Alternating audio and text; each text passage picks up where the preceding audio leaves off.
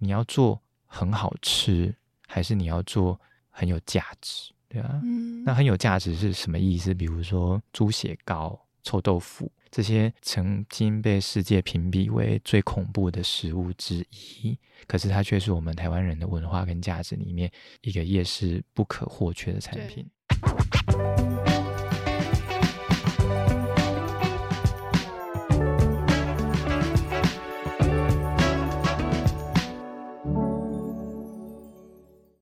设计里看生活，在生活里找设计。Hello，各位设计关键字的听众朋友们，大家好，我是易兴，欢迎大家收听设计新商业 Design Base 焦点人物单元。今天的节目呢，我们邀请了花莲渔场国屋三代目共同主理人 Jimmy 来到现场。渔场国屋三代目位于花莲新城的东昌定制渔场旁边，就紧靠着海岸线。想要请 Jimmy 帮我们介绍一下什么是定制渔场。Hello，大家好，我是来自花莲国的吉米 定制渔场是一个非常永续环保跟很特别的一个捕捞方式，它只是把渔网架在洋流上面，然后让洄游性的鱼种自己不小心掉入陷阱之后，我们再去把它捞上岸的一种渔法。那在三四十年前，台湾像这样的渔法非常多，嗯，大概有八十几座，然后到现在减少到非常少了。也因为这种渔法是比较被动式的，所以目前越来越少人投入像这样子的产业。嗯，这个位于新城的小渔村，它究竟是一个什么样的地方？可以请君宇跟我们稍微介绍一下吗？好，我们盘点整个花东比较靠近海岸线的陆地，拥有这样子的房子跟小渔村的只有我们而已。这样，嗯、所以当我第一眼看到它的时候，我就认为它非常适合去做一些不一样的用途。嗯、那除了说捕鱼以外，可不可以导入一些观光资源，或者是让人流可以回来？这样，嗯、所以当我们看到它的时候，我们发现它其实有很多的潜能，但当地的渔民他们已经捕鱼捕那么久了，他们不会有感觉，所以也因为这个产业的没落，鱼变少之后，如果他们再不导入一些比较有趣的观光资源或是一些事件的话，让它发生，很有可能这个捕鱼的方式也会消失在新城的七星潭。嗯、对，那我们才会去思考说，能不能够由我们以往的工作经验去介入一些帮忙，让这个地方再重新活跃起来。Jimmy 自己是花莲人吗？我不是，所以你是因为这样的关系才到花莲这个地方，重新开始一个算是新的生活。对，应该是发高烧，突然不知道怎么回事就想去这样。对，因为其实 Jimmy 之前在台北的在餐饮业有相当丰富的经验嘛，除了参与了餐饮顾问公司的创办之外，也曾经在王品、鼎王这些大型的集团担任过管理的角色。那可不可以跟我们分享一下这个特殊的旅程是怎么开始的？以前我们在比较像是台北这样具有一些商业规模的公司工作的时候，我们通常都会把个案变成是一种营收。嗯、那这些营收跟个案呢，它必须要有一些价值存在的时候，公司才有办法可以存活或盈利。这样，那可是台湾的历史比较短，嗯，对啊。当我们发现说台湾其实有很多有价值的东西的时候，尤其在餐饮这个区块。它通常都没有什么商业价值，嗯，可是它对于文化、对于台湾价值，其实我们会觉得很有帮助的。短期来看，我们可能可以从珍珠奶茶或是炸鸡排，嗯，对，我们就会发现其实是有的。可是如果没有借由媒体资源，或是广告公司、行销公司，或者是设计公司去做包装和整合，或者是打造一个所谓的国家队，好了，对，这件事情是很难出头的。所以阳春面可能无法击败。日本拉面，嗯，对啊，那阳春面就不好嘛？对，阳春面也很好，只是没有人去协助他们的时候，他们永远就是一个巷口好吃的阳春面。但是如果有人去协助他们的时候，他们可能就会变成是台南某一个品牌很棒的阳春面。这样，嗯嗯、那当我们看到这样的价值的时候，如果说我们要去协助它，该怎么办？所以。以前上班的过程中，时常发生这样的问题。嗯、那通常是因为经费上面的不足，又或者是时间或是经验上面的问题，我们可能会拒绝掉很多的客户。这样，嗯、那花莲像这样子的一个案例，对我们来说，可能就是一个必须要拒绝的案例和客户。这样、嗯，那怎么会没有拒绝呢？对啊，所以说一开始我们可能就只能够跟他当成朋友。嗯，对啊，嗯、所以我以前有一个。很特殊的做法，说只要能够在聊天的过程中，你能够得到协助的话，我都不收费，这样。嗯，对啊。那我觉得说，只要聊天可以被被改善的，应该都不是很大的问题，这样。嗯。可是就这样聊着聊着，也过了两三年，这样。对，然后能够改善的问题，好像也都能够改善的，只剩下去花莲看一次。哦，所以这两年期间你都没有去？都没有。对啊，因为以往在台北。生活和工作，你会大部分只要有假期的时候，我们在台北生活，几乎都会往亚洲的地方去做旅游，这样。嗯、因为说真的，到花莲一趟的时间都可以去日本了。对，对啊，其实亚洲各个国家也大概都去完了，都还没到花莲。嗯、对，对啊，所以要去花莲，真的要很下定一个决心，说你今天去可能。那个玩的目的中还有带一点什么样？比如说认识台湾也好，嗯、或者是啊，我从来没有去过泰鲁阁，对啊，类似像这样的的一个次要的目的，你可能才会有这样的行程这样。所以我们后来去看了一遍之后，我跟我太太就两个人，对啊，带着小狗就去一趟花莲旅游这样。到了那个渔村之后，我就真的觉得啊、哦，天哪，怎么会这么萧条？嗯，对啊，这个这么迷人的产业，这么爱护地球、保护环境，怎么可以让它消失？这样。然后很认真的在那边待了一整天，对啊，感受它的东北季风也好，或者是它萧条的感觉，甚至是你躺在路上都不会有车子经过，车子经过这样，嗯，对啊，那这样的环境，你要怎么样去请他们能够成立一个这样的专案？无论是找对我们这样的民间机构来协助，又或者是找政府的团队来帮忙。我在开车回台北的路上的时候，我就一直在想，然后心中想的全部都是数字，对啊，就会发现说，哇。三年、五年，哦，一千五百平，哦，十几栋房子，离市区这么远，然后怎么把人潮带来这边？然后想想想，还没到台北，大概开到一半的时候，就想说，我就我就跟我太太说，那还是我们就搬下来好了。对啊，我太太说，你疯了吗？对啊，真的假的？我说真的啊，你不是一直想要住海边吗？然后他就说，不是这种海边，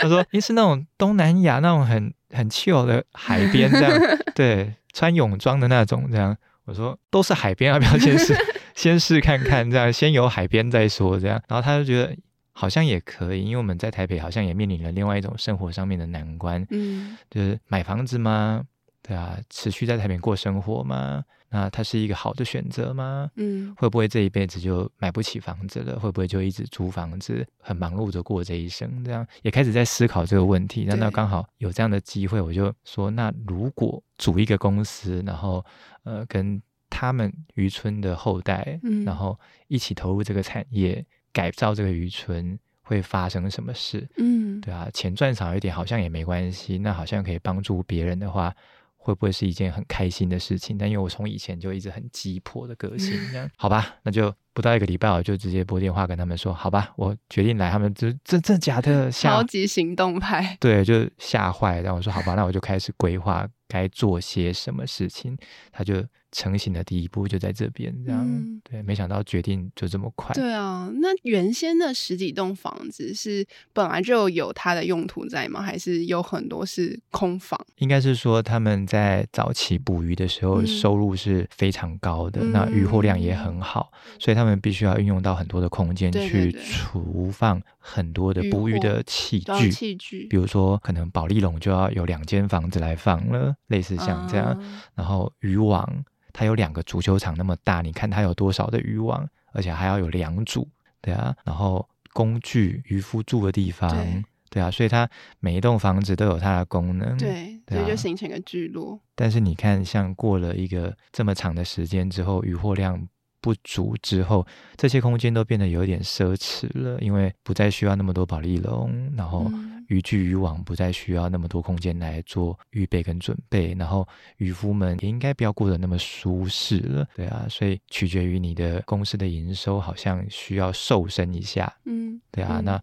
这个时候我们的出现好像时间就变得比较刚好，对，对，可以把一些比较具有战略性位置，我们把它称为是忠孝东路好了，对啊，所以我们把忠孝东路都改成店面，嗯，对啊。来做营业的空间跟项目，嗯，这么具有历史的村落，四十年的老渔村了。那在 Jimmy 起初进驻到这里的时候，肯定是有遇到非常多不同的困难需要解决，包含假设我们要做这件事情，那在这么萧条的一个地方，人流哪里来，顾客哪里来，然后以及这边的人是不是也都会认同我们这样子的做法等等的困难需要解决，能不能跟我们分享当初在进行这样子的计划的时候，我们遇到了哪些困难，然后？又是怎么去解决的？第一个困难，我认为说它实在是非常的遥远。嗯，对啊，所以位置很遥远。对，它是一个很偏僻的地方。当初我们开出第一间咖啡店的时候，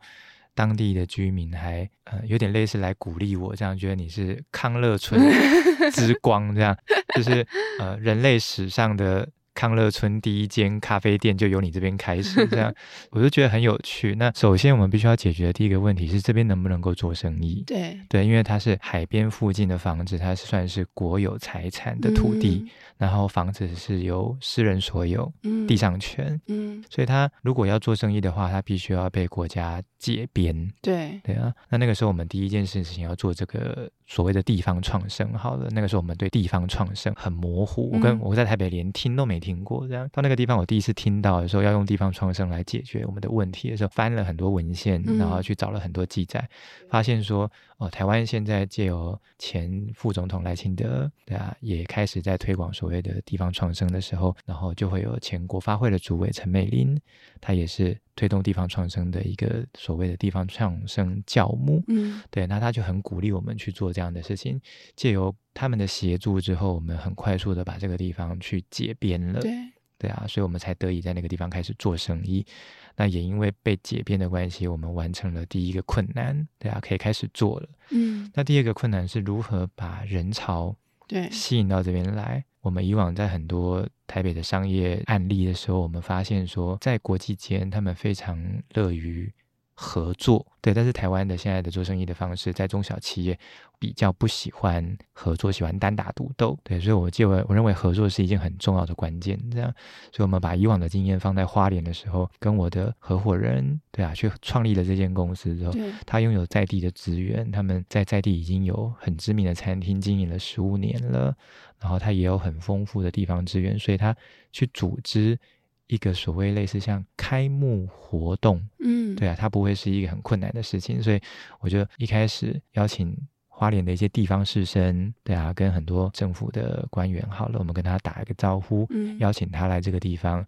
好像热热闹闹办了一个开幕之后，结果没想到效果意外的好，因为这在这在台北，我们可能会称它叫差异。嗯，对啊，有差异，你在做行销的时候，它就会比较有故事和有点这样。那这个极大的差异化，有一群傻子在海边，然后在渔村，在一个很破烂的地方，旁边还是蒙阿波要开嗯咖啡店，嗯、哇，大家就觉得说，这是不是我们的秘境吗？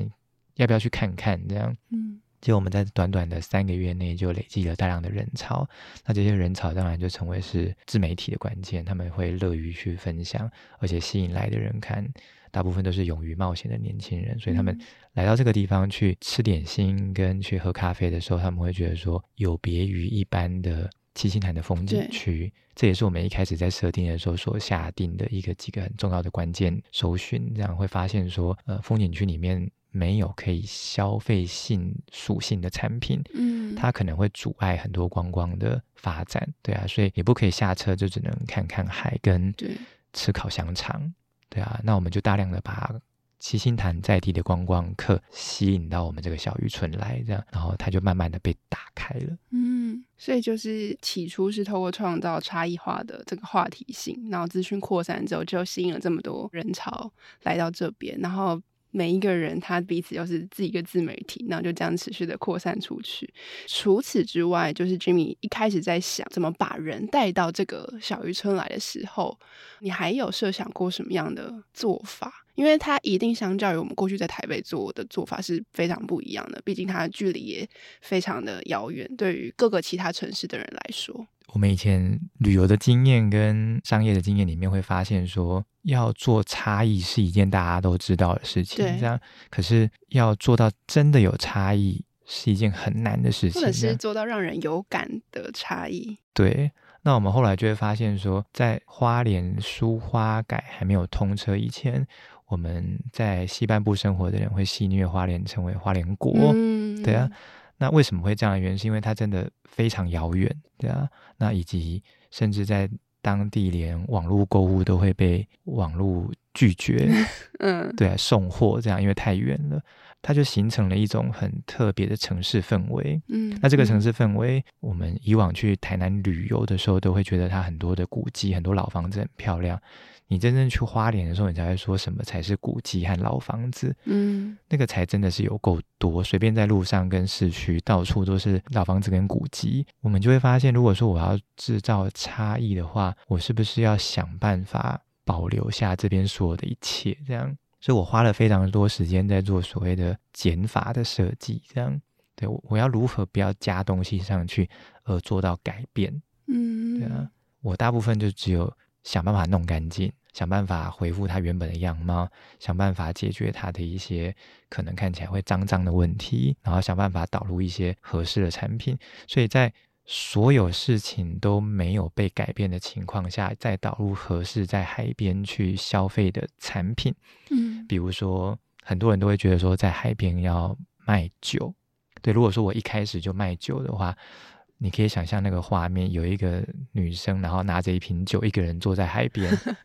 所以它看起来可能会让你联想是一个不快乐，嗯，很 sad。今天它可能发生了什么？嗯、所以它绝对不可能成为是一个观光热门的景点的，它可能会 成为一个疗伤景点，疗伤景点这样。所以它就不合适，对它的 TA 就不对，所以它应该选什么？所以那时候我找了我一个好朋友，他们是做鸡蛋糕的，嗯，那刚好这个案例也是我们以前负责的，我邀请他问他有没有兴趣，让我认为在海边吃一个很快乐的鸡蛋糕，闻到那个。烤鸡蛋糕的香气，搭配咖啡跟饮料，它应该是很适合在海边合家都可以食用的一个产品。那在搭配什么都不变的情况下，在这样的极大差异化，能不能够让每一个路过的人或者是停留下来的人得到一个很大的感动？嗯、我们认为，在这跷跷板的效应跟理论里面，我可能可以在这一端放下一个重达三百公斤，可以翘起五十公斤弹起来的一个。巨大的事情，这样。那如果我投入了太多改变的事情，让他们观光客认为说，在西半部的城市里面就有了，就有了，嗯，无论是产品，无论是氛围，无论是消费属性，对啊，无论是感官的刺激，它应该都是要自由在这个地方，嗯，才可以被感受的。嗯，所以每个人的自媒体的分享的时候，它就可以达到一个很大的效果。嗯，这个在营业端里面的思考里面会占比较大的。关键性，然后再加上说，毕竟在乡下，我们的租金比较便宜，嗯，那我能不能够在租金很便宜的情况下，我可以回馈给消费者更多在产品上面的感动？所以我们什么都敢放，什么都敢挑战，什么都敢加，因为在预算上面，我们没有像台北可能要抓到百分之二十左右的租金这样，嗯，嗯，对啊，所以消费者可能就会很容易被。产品感动，很容易被消费氛围感动，很容易被 location 感动。嗯，对啊，这是我们一开始思考的所有事情，但是最后就只差人愿不愿意来了。那很幸运的，岛内旅游开始发散开来之后，大家想要往人比较宽阔、比较少的地方去移动。那海边就成为了是一个很棒的选择。我觉得这也是回应到刚刚 Jimmy 有提到的地方创生的本质，因为过去很多地方可能比较久以前的过去，大家在讨论某一个地方要观光化的时候，都会呈现出一个现象，就是你会发现所有地方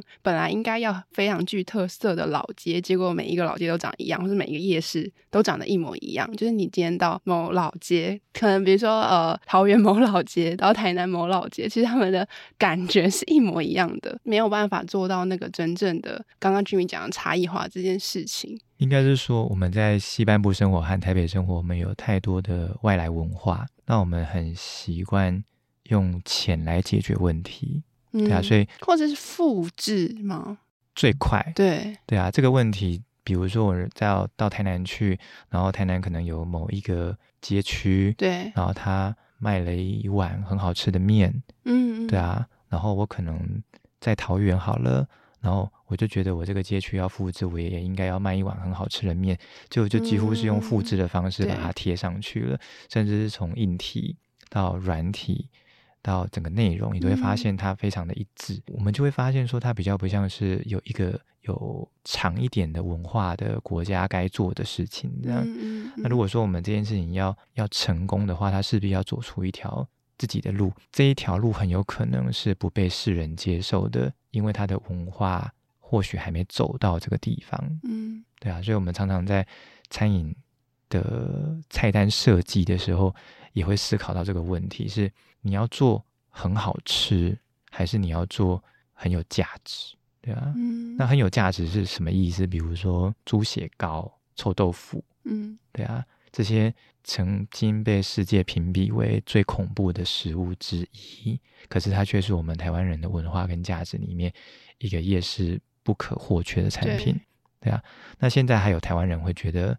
猪血糕很难吃，还是臭豆腐很恶心吗？越来越少了，几乎是很少听到说我不敢吃猪血糕。嗯、对，但是跟起司道理一样，这样，所以好吃到底是什么？我们越来越遗忘。嗯，对。那我到花莲去的时候，我就认为说这个地方刚好有这样子的产品跟内容，嗯、因为我们到渔村去之后才发现，台湾人不吃台湾鱼这件事情有点严重。嗯，确实。对，台湾鱼大部分都外销，又或者做成饲料。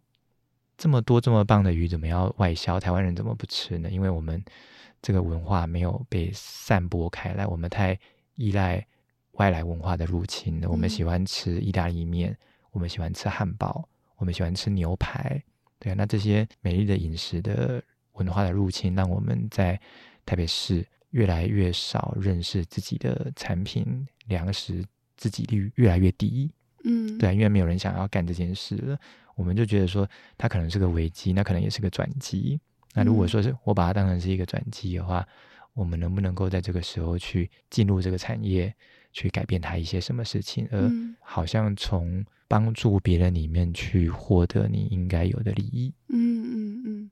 因为我知道，就是 Jimmy 开始在设计菜单的时候，其实也做了蛮大胆的尝试，就是全部采用。当地的渔获这件事情，也有可能很多是，也许来的顾客根本就没有听过，或者他非常不熟悉的这样子的种类。那当初怎么去想这件事情？好像只能够参考很多国外的食谱，嗯，对啊。可是，在思考这件事情的时候，渐渐的理解为什么这样。以前没有办法去思考为什么，后来你渐渐去理解，就会发现说是真的。你花了很多时间去设计一个一个菜单，好了，结果你好不容易设计好了，也。真的很好吃，就下礼拜要来的客人却抓不到这条鱼，嗯，对啊，你你又得重新来过了，这样、嗯、他就没有办法成为是一个，比如说很知名的餐厅好了，因为你没有办法去让所有的客人去分享说，呃，你知不知道在七星潭有一间餐厅，它有一道菜好好吃哦，嗯，就没有这段话了，对啊，可是日本人把这件事情掩饰的很好，嗯，对啊，他们有所谓的 omakase。对啊，呃，无菜单料理，从寿司店到割烹，没有一间店是有菜单的，单所以你要去之前只知道价位而已，对你根本不知道你自己要吃什么。那为什么都没有被客诉？所以这个文化也应该出现在同样也是海岛国家，也是仰赖很多渔获的国家才对。但是没有人敢做的原因，是因为我们认为好吃的渔获就是日本进口的，南岛性，嗯，南亚跟北亚。的鱼货吃起来的口感是不一样的，他们是非常重油脂的，嗯、因为天气比较寒冷，所以我们常常听到说那个油花在嘴巴里就化开了这样。可是我们的就很适合，可能是烧烤，嗯，对啊，又或者是一些火锅，对，对啊，它就可以呈现它很棒的味道，这样我们就把它。想说，如果我可以开一间火锅店，卖新鲜的鱼，当成是像沙西米这样一片一片刨成片，让你可以在火锅里面直接这样涮，的，对，那是不是可以也没菜单呢？对，它就合理。嗯，有时候好像吃东西这件事情不一定是你不喜欢吃，而是不习惯吃。对，不习惯是一个文化很重要的关键。嗯、这样那，如果我们的文化现在正要萌芽，嗯，对，台湾价值正要开始，那我们有这个趁现在进去操作这件事情的话，是不是我们可以在未来可以享受到成果？有点像是前人种树一样。嗯。因为 Jimmy 之前也有在一次的专访里面有分享说，你自己觉得在花莲做生意这件事情是必须颠覆以往在台北所惯用的一切的逻辑。那还蛮想问说，哎，这个颠覆的逻辑是哪一些？以及你现在是不是已经又长出了一个新的新的你的逻辑在花莲这片土地上，每天都在颠覆，对啊，都会有一些新的你还是无法理解跟想象的事情。这样，我们比如说在台北做生意，门口以外的事情都归台北市政府管。嗯，对啊，比如说有人在你门口放了一包垃圾，好了，打电话给卫生局，那可能一个下午，嗯，不到时间就帮你处理掉了。这样，嗯，对啊，那或者是有一些。人在你的门口做一些破坏，你也可能一通电话，他不到三分钟就会出现的这样。可是，在花莲的地方政府，它必须要管理的面积非常辽阔，对，是台北直辖市的可能是二十倍大这样。嗯、那他们的人口的登记只有不到台北一个区域三十万的人口，那所以他没有办法去有便民的快速管理这些事情。所以，你如果在花莲当地做生意，你又不是在市中心的话，嗯、门口以外的事情也都还是你的事情，所以包含说捡垃圾，包含说有观光客乱停车，对啊，包含有流浪狗的问题，你都会觉得很不可思议，这些问题怎么都会落在你身上？嗯，对你，你同时还要指挥交通，对，你还要当义消，嗯，对，你要还要去。做各种你以前在台北没有训练的技能，这样对对啊。然后这件事情，我光是思考起来就觉得颠覆了很多自己以往在都市生活的逻辑了。另外一件事情，大概就是时间跟空间。以往生活在都市的时候，你会发现说，移动三十分钟以内，你都会觉得说，哇，你家住好近哦。对啊，对啊。如果上班的时候，你问同事说他们来上班花了多少时间的话，如果有人回答你三十分钟，你都会说。哇，好羡慕哦！都会是这，大概都会是这样。通常一个小时左右，我们都觉得正常。可是，在花莲，你移动超过十五分钟的话，就会被认为是很远的距离。这样，他就会说：“好远哦，也太远了吧？”啊，很特别。可是他们的地比较大，哎。对，我一开始没有办法理解，因为我们很习惯出门就是三四十分钟到达目的地之后，甚至在停个车、走个路。花个十分钟，嗯嗯，很正常。如果说我们今天要去餐厅吃饭，提早一个小时出门，大概都很合理。这样，对他们不行，对啊，他们要去餐厅吃饭，只能提早十分钟出门，这样 对就要到达，而且嗯要停在你的店门口，这样，所以他还要找好车位。对，那我我花了大概快要一年的时间，我大概才理解。对我，因为开始有一些时间可以出门，这样，嗯、对我一年。中大概都没什么时间出门，那开始出门之后发现说红绿灯好少，我从 A 点到 B 点竟然只运气好的时候只停到一个红绿灯，然后开车开了快十五分钟，所以这十五分钟的距离里面呢，你都以时速大概六十的左右，嗯，在开车这样，哇天啊！如果你时速六十开车，不要停任何一个红绿灯，你都开到淡水了，对啊，所以远真的远，对啊，你就会发现说。是是真的远，但是时间是短的，嗯，相对短。对啊，所以他们说的远呢，跟我们在台北说的远的距那个距离感是不一样的，是不一样的。所以他们是指距离很远所产生的遥远的感觉，在台北是认为时间是产生遥远的感觉，这样。嗯，所以它是完全两个不同的逻辑。那你如何去打破这个规则，去吸引到人们愿意到淡水去消费，人们愿意离开？城市花十五分钟的车程到海边来消费，这样，嗯、这就变成是我势必要去打破这个逻辑的方法，这样，嗯，大概这两个可能是我觉得最。最不可思议的地方，嗯，那其实就是渔场国屋三代目，他同时也是设计研究院振兴地方产业计划的一员嘛。那我还蛮想问说，因为其实这个计划整个过程中是其实是会跟蛮多设计师跟制造业的业者合作的。那 Jimmy 在这个过程中，你觉得收获最大的是什么？第一个收获最大的是我发现台湾还可以采矿。采矿，对，我原本以为不知道是哪边来的知识或者是网络新闻，说台湾已经不可以采大理石了，这样就是错的。对，台湾是还可以再采大理石的，只是说采不采得到你不知道，对啊，你只能够猜那个地方有，对啊，所以它是经验的累积。但是你租下了这个采矿权之后，你就只能够采这里，对，采这里这样。所以他们现在目前我们还可以采的就是。有一个台湾很重要的一个石头叫蛇纹石，它是绿色的大理石。嗯、那我们也借由这样的合作，认识了很多像这样的石头的一些专业的知识。嗯、那以往我们可能比较常看到的都是总统府有发言人出来讲话的时候，后面有一面绿色的墙，对，那个就是蛇纹石。然后或者是桃园机场。对，有一整片的蛇纹石，这样、嗯、大部分都是用在公共建设跟建筑。那也因为这样，在二级产业的加工上面就会出现了很多瓶颈。嗯，这些瓶颈可能就是他们没有很快的进入到三级产业去面对消费者，去理解市场上面的需求，他们还是停留到制造端。对对，那有我们的介入之后，我们可能可以。获得一些资讯，说他们在技术上面有没有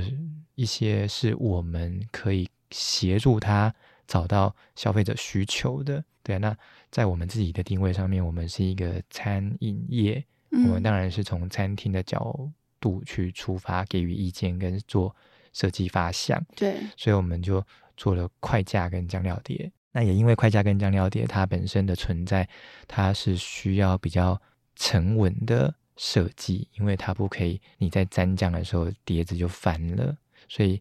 在小吃店里面，我们会看到有些是用塑胶去做的，就会看到有一些小朋友在沾酱的时候会不小心把水饺的酱料碟沾翻。这个过程中，我们就觉得石头很有可能是一个可以介入这个设计的一个发想，嗯、所以从 T 二二这样的设计里面，我们就去思考到，如果可以用花莲的石头去做酱料碟或快架的话，也许我们可以用餐厅的渲染力，嗯，对，去解决很多观光客来到花莲所看到的问题。嗯，就其实刚刚 Jimmy 有提到蛮多，就是在既有的这一些本质之下。加入适当的设计元素，然后以及这些不管是针对菜单的，或是针对整个流程上的，比如说呃人要怎么来，他们为什么愿意来到这个海边去吃一顿饭，这样子的流程的规划跟设计，其实才呃整个串联起来，才有办法为这个地方创造更多的效益。那我还蛮好奇说，现在我们花莲的当地的。顾客跟外地的顾客，他们的占比大概？我们一开始在设计的时候，我我很喜欢花莲人对于当地的环境，他们可以这么的享受这个简单的生活跟舒适的生活，可是他们没有为了自己的城市而骄傲这件事情。哦，对啊，我觉得有点奇怪。对啊，比如说台南人，他们就很为自己的城市骄傲，嗯、所以我们的。朋友间如果有台南人的话，你都会发现说啊，你们都去那个观光客的地方。我告诉你，我家巷口那个哪一间饺子店最好吃。我们就很常听到这样，会觉得说台南人也太臭屁了，对啊。就可是，在花莲人的想法里面没有这个逻辑，没有这件事情。嗯嗯、每次你问他们，他们说不知道，哎，哪里好玩，哪里好吃，没有，哎，对啊。所以我们会认为说，他是不是要先解决这个问题？所以我先把他的占比调成是。花莲人可能要占百分之四十，外、哦、其实蛮高的。来客百分之六十，嗯、对，我首先要让花莲的人觉得很骄傲，我们有一个这样子的海边，嗯，有这样子的一个商品跟内容，对，我可以创造花莲极大的差异，让我的外地朋友来到花莲玩的时候，我们会很推荐他们可以来到这个地方去玩乐跟消费，因为我会认为这是花莲最棒的地方的。思考跟逻辑去设定，嗯、来让这件事情可以再达到这个占比。但在努力了一年多到两年的时候，我发现还是有一点点天真，对啊，就是有点困难。所以我现在只能够在修正它的比例到七三，因为距离逻辑远近的消费模式跟他们对于自家文化跟产品还是有一点落差，嗯、所以我。开始尝试了一些新的不一样的组合方式，对，在今年暑假我又开了一间新的店。这间店它不以盈利为目的，它也是在中孝东路上面，它就放很大的音乐，让整条街上看起来很热闹。嗯、你在一个乡下的海边散步的时候，你会觉得很安心，好像来来到一个度假胜地。那所组合的所有商品的内容呢，我现在把它设定为外县市的品牌为主，花莲市的。有历史的品牌去做结合，这样，嗯、所以成效突然在暑假的时候又开始调回到我想要的六四比了。所以我邀请了，比如说周末炸鸡俱乐部、嗯、瓦特的瓶装鸡尾酒、阿萨希的生啤酒的进驻，来到渔场去，让在地人觉得说，哇塞，有台北来的牌子诶，有那个棒的，我们一直想要去吃。然后你到台北来，你不见得有时间可以安排去吃，这样因为台北的选择这么多。的，啊，那他一旦到花莲去的时候，花莲在地人好像就。没得选择了，他会觉得说不去不行，所以我们最近在一些社团上面看到说，Burger King 他要进驻花莲，就所有的花莲人都、嗯、哇，就是兴奋 吃爆它，Go！我就觉得 Burger King 现在来到花莲，大家就要去吃爆它，嗯，对，不可以让他离开花莲，这样，我啊，好，那大概就是这个逻辑。如果说你想要吸引花莲人的话，你可能要去组织一些外来的。品牌，但是你又不能够失去你自己一直很想要深耕的文化价值的时候，我们就围绕着 Burger King 可以吧？类似像这个逻辑，就发现会好一些，这样比较不要跟他们既有的生活习惯去抵制，顺着他们的习惯去。啊，因为生活总是在塌方嘛，在就是刺激观光，就是欢迎外地人来到这个地方游玩、参与跟认识，以及保存既有的生活之间，它会有冲突，或是会需要做出取舍的时候吗？时常要，对啊，就像是我们也很想要做一个可以防水的屋顶，对，但是它既有的屋顶就是用柏油去贴的，嗯、对，然后它那个样子就很美、很漂亮，可是它就会。时常漏水，那你要怎么样去解决这个问题？你就一直在跟自己冲撞，然后可不可以请市政府来帮忙，说设立一些捡垃圾的机制啊？又或者是呃，能不能够把房子整修的比较安全一点呢？嗯、可是它都会变成说，一不小心你就会把那个地方变失去原本的样子，失去原本的样子。因为是不是大家就是喜欢这个瓦比萨比，就是。看起来就是很有感觉，很有感觉。这样，如果你要想办法保持它的话，你到底该做些什么？所以我后来就只有想到一个方式，就是以前我们在世界餐厅评比里面说，有一间餐厅叫 Noma，他一直以来都拿世界冠军。这样，然后我们从事餐饮业的人就会觉得很好奇，都会想要去研究它，甚至能不能够去这个地方 intern 去了解它。这样，当他报道越来越多的时候，你会觉得它很神奇。他这间餐厅竟然只用。方圆好像是三公里还是五公里内的食材去做菜，嗯，有一道菜是吃蚂蚁，吃蚂蚁，对，所以打开之后，那蚂蚁就开始跑，你要把你的那个抓回来，这这就是你，你的，那是你的，呃，抓起来的。所以他们到东京去做活动的时候，他们。有稍微改编一下，他们把蚂蚁放在虾子身上，然后两个都是活的这样，嗯、但是蚂蚁好像已经因为粘在上面了，就不会动，这样刚死这样，我就觉得哇，这件事情很有趣。他们用限制来解决你的创造力跟想象力，嗯、对，就跟日本的封建制度一样这样，对。但是你是不是在？越有限制的条件之下，越能够激发你的创造力跟想象力。答案应该是正确的。所以，如果你没有被一定程度的限制，比如说老板说明天就要交，你是交不出来的。对啊，你会呃下礼拜再弄好了。对啊，所以当明天就要交的时候，这个限制可能是我们在台北很常见的。对，对，但是在地方的限制。是什么？我就会认为说，我能不能够用就在这个村里面的所有的事情来解决这个问题？这样，嗯、对啊。所以，当火锅店的地板不知道要做什么样的建材的时候，才能够符合海边开一间火锅店。我就想了两三天，我都想不到合适的建材。这样，后来我就坐在路边看着海的时候，就发现我不能够去下面挖那个石头嘛，就是七星潭的鹅卵石。这样，嗯嗯、结果还真的法规说可以，可以，因为我没有带离开七星潭。这样，对，那我的房子就在七星潭里面，对啊，所以我就把它挖进来，放在我的室内，让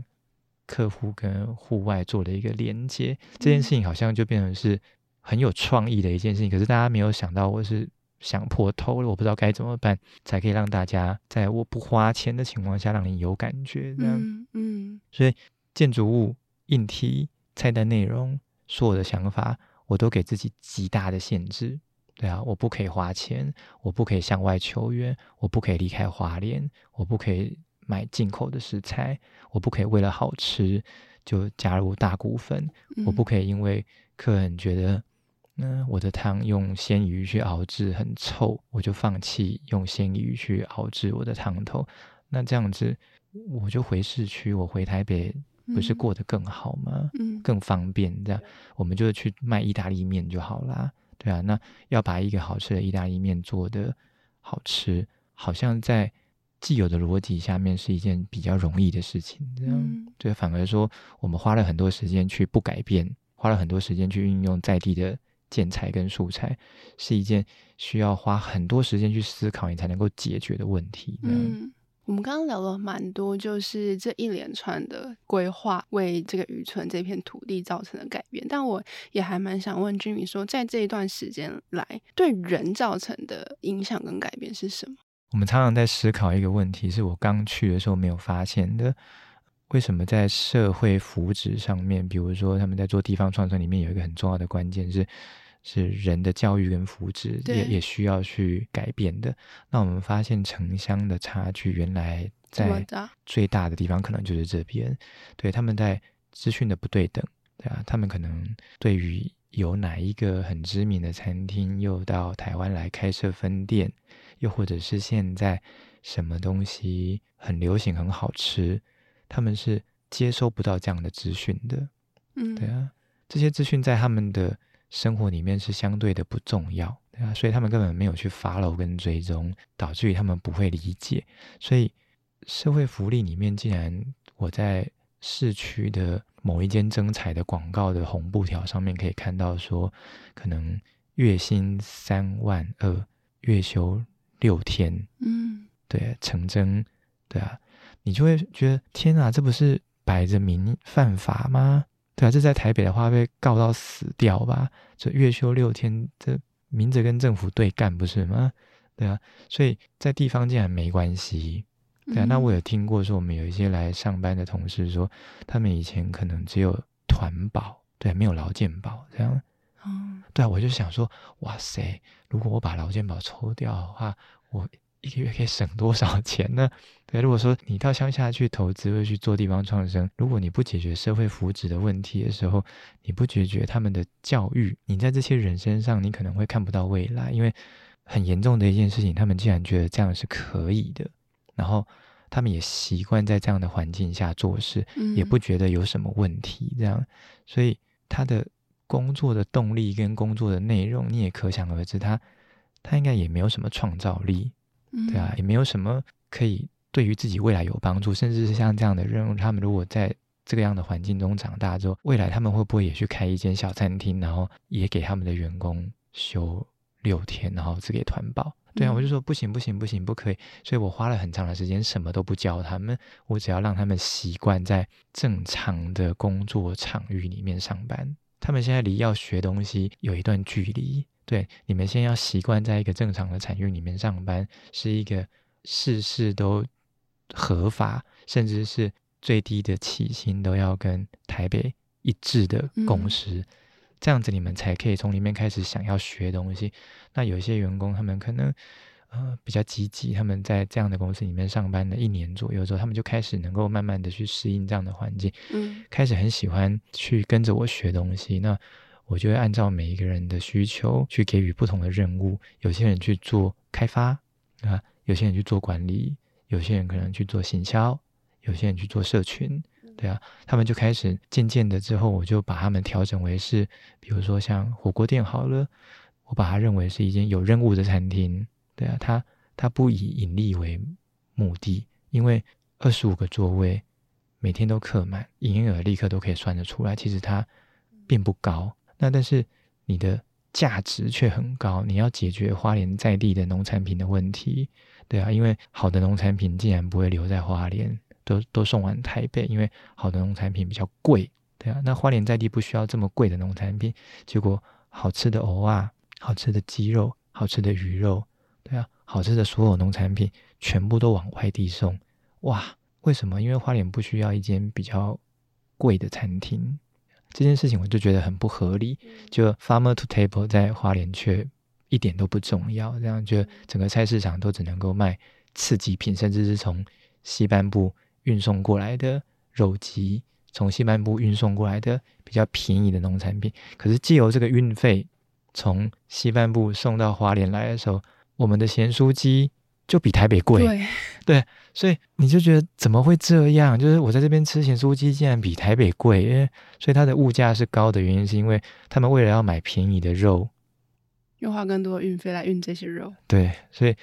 这件事情就让我觉得有很冲突，所以在人跟事件上面，我要怎么样去思考、去调节，能不能够让在地的农产品可以顺利结合到他们的生活？能不能够靠观光客的协助，能够理解来到花莲，他们不是乡下，嗯，对啊，他们能不能够像是去北海道一样？对啊，你要吃好吃的雪场蟹，要吃厉害的农产品，你到了这样的城市去，你相对的就会花。比较多钱，嗯，还比较多经验去享受。嗯、如果你有这样的 sense，你到花莲去，你不是要很便宜，对啊，他们就可以把好的农产品留下来给在地的观光客去使用了，而不是说啊，乡下地方的餐厅怎么比台北还贵啊？对，一定的，因为没办法，因为他要跟西半部买更贵的食材来满足观光客，所以。很吊诡。对，刚刚聊了很多，就 Jimmy 从台北一路往东进去花莲展开新的事业。我觉得最后一个问题很想要请 Jimmy 分享的是，呃，假设说今天也有同样的年轻人，他们想要回游到二三级城市做创业，做餐饮的创业，那以 Jimmy 自己的角度，你会怎么样去给大家建议？好，这是一个很好的问题，因为我就是从这里面有获得到呃收益的人，这样。嗯对，为什么？起初我没有想那么多，就是觉得好像在网络上面看到一段文章，会觉得说渔夫每天上班出海去捕鱼，他们从来没有想过今天会不会丰收，嗯，今天会不会抓到鱼，可是他们却没有因为这样子的结果而去改变他们的努力的过程，所以他们会很迷人，嗯，那这个很迷人，可能就是吸引我的。关键想要去协助他们解决一些什么事情，进而做之后，才慢慢发现说，他有点像是年轻人如果想要投资买股票，你怎么可能一入手就进去买台积电呢？嗯、对啊，台积电的涨幅对你来说会变成是完全都不重要了，因为你你已经不是在在投资股票跟玩股票了，因为它它太昂贵了，嗯、你根本没有办法所谓的去持平你的投资水位，或者是接受你的亏损，看到你可能就睡不着了。对啊，你怎么可能可以接受从四百多块掉到三百多块？嗯、对啊，所以年轻人的投资是不是要换一个角度思考？不一定要在台北市去承租，会占你营业占比可能到二十趴，你的薪资占比可能会占到二十到三十五趴。对啊，食材占比到最后你的毛利可能不到十趴。对啊，这样子的一个餐饮工作环境或是一个投资环境，在台北是很常见的。但是它有个很迷人的地方，就是它人很多。对。你可能可以从这五趴到十趴里面去换取你想要做的投资报酬，这样那相对的你的投资也会比较高。对，你不可能说有个一百万你就想要开一间店，这样这是不太可能的。但是在乡下地方这是很容易的事情，那所以他能够承受的亏损跟生活也可能会自在一些，比如说店休，对啊，比如说出国旅游，你可以不用在乎你的。营业亏损，嗯，对啊，那同时你又可以换得你的生活的时候，你在投资上面也可以获得一定的报酬。那我会觉得，他就跟爸爸妈妈常常鼓励年轻人先买一间小房子，对，不要一下子就买一个很舒适的房子。这种我觉得有点类似，你的人生第一次投资一定就要这么大吗？对啊，能能不能够在二三级城市，对，去做一个小规模的投资，然后去。赚取更多的投资经验，对，跟获得人生的第一桶金的时候，你再去思考你要不要回一级城市去挑战更大的市场，对啊，我觉得这是一个很棒的组合。今天非常谢谢 Jimmy 来到我们节目，跟我们分享他的经验。听完本集节目，如果对于 Jimmy 的故事还有更多好奇，Shopping Design 也有收录 Jimmy 的文字专访内容，欢迎大家上网去观看。那针对今天的节目内容呢，如果有任何想要跟我们分享的，也可以透过 Apple Podcast、Spotify、KKBox、First Story 或任何你惯用的平台留言跟我们分享。同时，也欢迎持续锁定设计关键字 Podcast，或是到 Shopping Design 的脸书 IG 社群来追踪我们。今天的节目就到此告告一个段落，设计关键字，我们下次见，拜拜，拜拜。